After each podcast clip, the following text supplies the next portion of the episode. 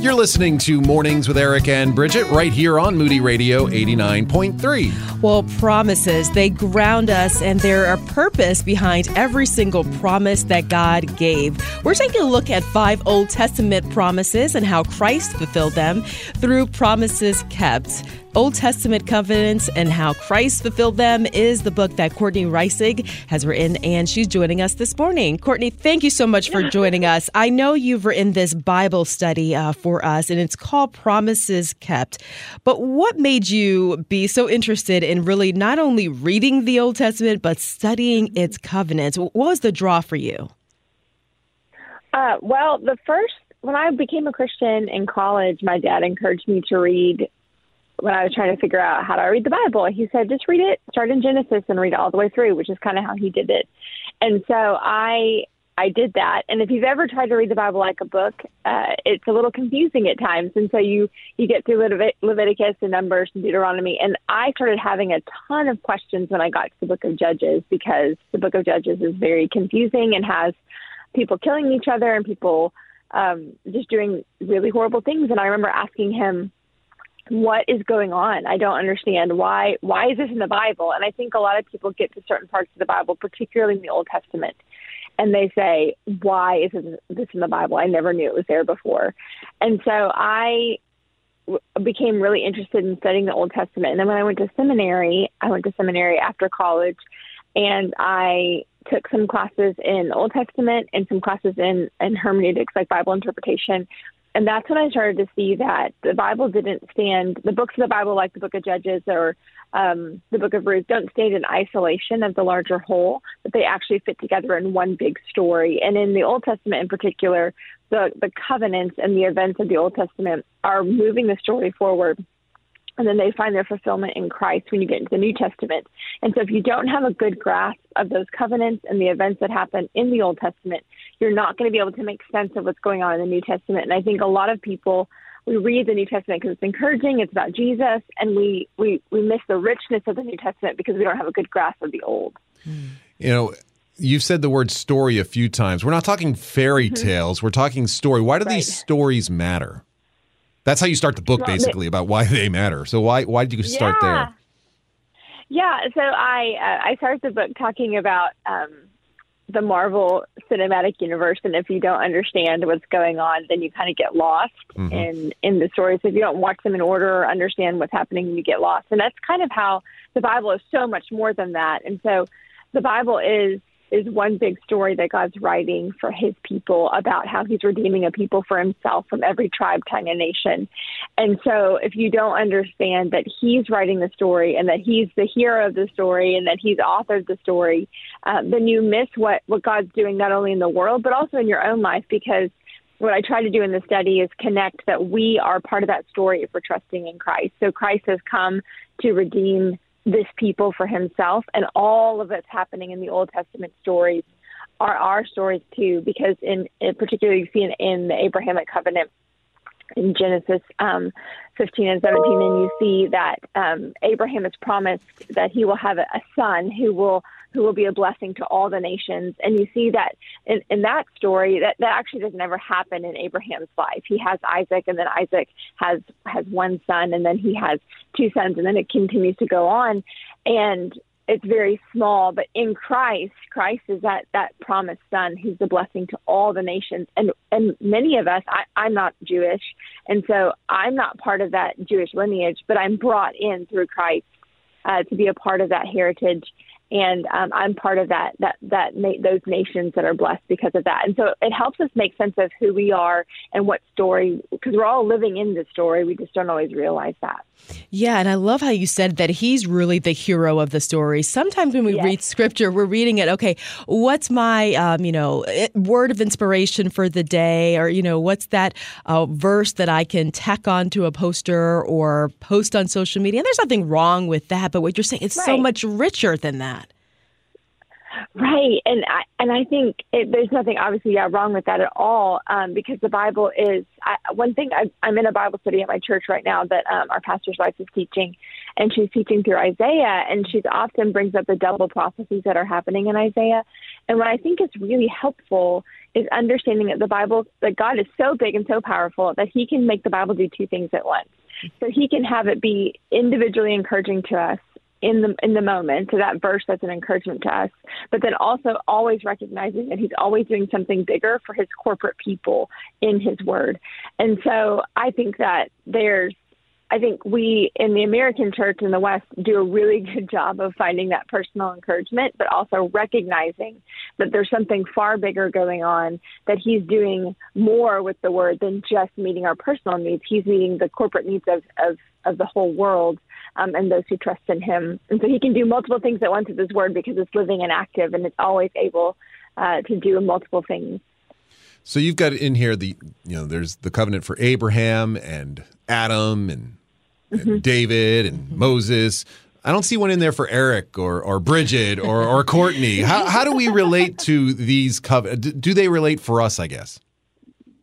Oh, absolutely. The uh, when you think of so the Abrahamic covenant obviously relates to us and that we're part of that blessing of the nations, but then you think of um, the Mosaic covenant, and they were given to a specific people.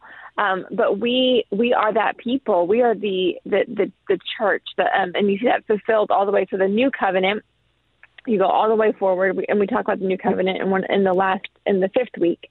Um, but the new covenant is where where the promise in Jeremiah of I will make a new covenant with you and I'll put my spirit in you and and you will no longer um, um, be worried about these external things, but it's going to be inside of you and you're going to be able to obey. And then you see when Jesus um, in the upper room before he dies at the Passover says the final Passover essentially and says um, this is a new covenant in my blood. And the that's the the launch of the church because from that point forward the church is the one who is we, we take communion, we take the Lord's Supper, we we remember His death uh, until He comes, and we are we are grafted into that through Christ, and we are a part of that family. And so when we read of all these other covenants, they are our story. But I think sometimes we miss that because we we think only in the immediate, and so we think. Um, whatever's happening right now, or whatever's happened in the in the very recent past, like a hundred years, but God is is he plays the long game, and so he takes thousands and thousands of years, hundreds of years to fulfill his promises. But that doesn't mean that we're not part of what happened a hundred years ago. That we're grafted in through Christ because we're a part of that story. And the when you think of even the Davidic covenant, which I is I think a, a word for our day of, of this this king who will rule rightly over the nations and David wasn't that king he wasn't he, he wasn't able to do what God expected the king to do um, and, and we see that. And then he died. And Jesus is the better king, the one who who rules on David's throne. And and when we live in a, in a day and age where we, we feel like we can't trust our leaders, um, trusting in the one true King um, who's going to one day make all things right and rule everything justly is, is a real encouragement to us. It sure is.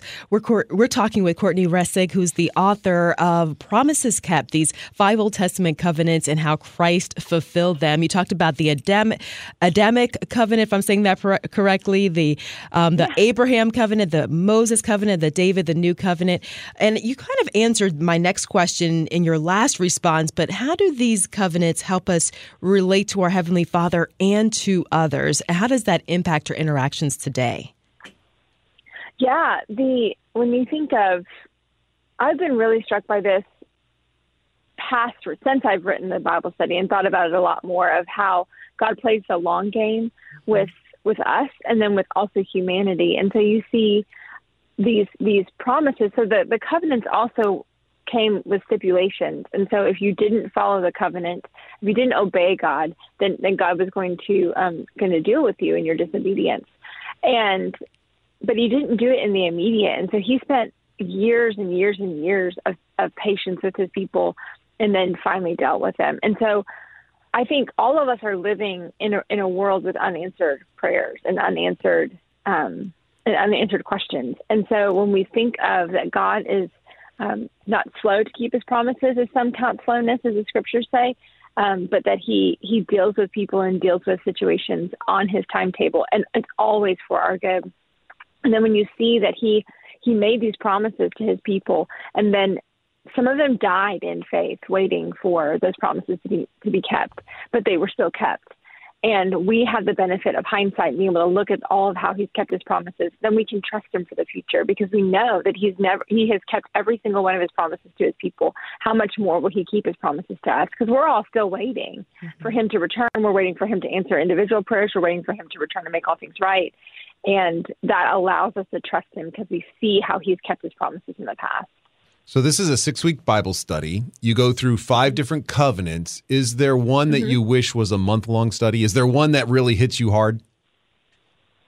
Oh, that's a great question. Um, I think probably the. I think I would like to spend more time on the New Covenant because I would like to flesh out how it plays out in the New Testament, probably more. Um, but the Davidic covenant, I think, is I would like to flesh out more of seeing um, more of the fulfillment of him in in in the, in Christ. But I think probably the new covenant of being able to flesh out what that looks like as new covenant people. Yeah. Well, this is this Courtney. I believe this this six week Bible study that doesn't seem very, very long as I look at it in comparison, but yet so deep mm. as we take a look at the covenants and his faithfulness. What do you hope as we wrap up the six weeks that we would take away from it? Yeah, so the, one of the ways it's laid out as well is that it gives you opportunity to spend time in the text of Scripture, and so it has kind of in, those inductive questions: observe, interpret, apply. And so I would hope that you would get a grasp of God's story in the Old Testament and how it's fulfilled in Christ. I mean, obviously that would be the, the primary goal, but also I would I would hope that people would walk away with um, confidence in studying the Scriptures for themselves and with with tools, with better questions to ask of the text, uh, with with an with an ability to to then not stop there, but to continue to go further, so that when they open the Bible, they know how to ask good questions of the text. They have confidence that they can that they're not going to get to the book of Judges and be confused. So they're going to be able to ask those questions and and understand context and and genre and all the different things that help um, make Bible Bible study really rich you know, one of the things we didn't even get to, we don't have time for it, but the difference between a contract and a covenant. If you uh, go yeah. to our website, there is a link to an excerpt, and you can see that. I think that's really important as we, we think in our Western mind, we think contract so often, and that's not mm-hmm. what we're talking about here. It's a covenant. It's a there's a difference there, and I think that's an important difference for us to grasp. And you can see that if you go to that example there. I think it's very, very helpful. Oh, so rich as we study God's word. It transforms our hearts and our minds, mm-hmm. and we're closer to him and closer to being like him. And this Bible study is going to help us do that. It's called Promises Kept. We've got a link to it and an excerpt when you go to ericandbridget.org. Courtney, thank you so much for joining us this morning. Mm-hmm. Even through all of our, our issues, you did great. So thank you so much. thank you. Thanks for having me.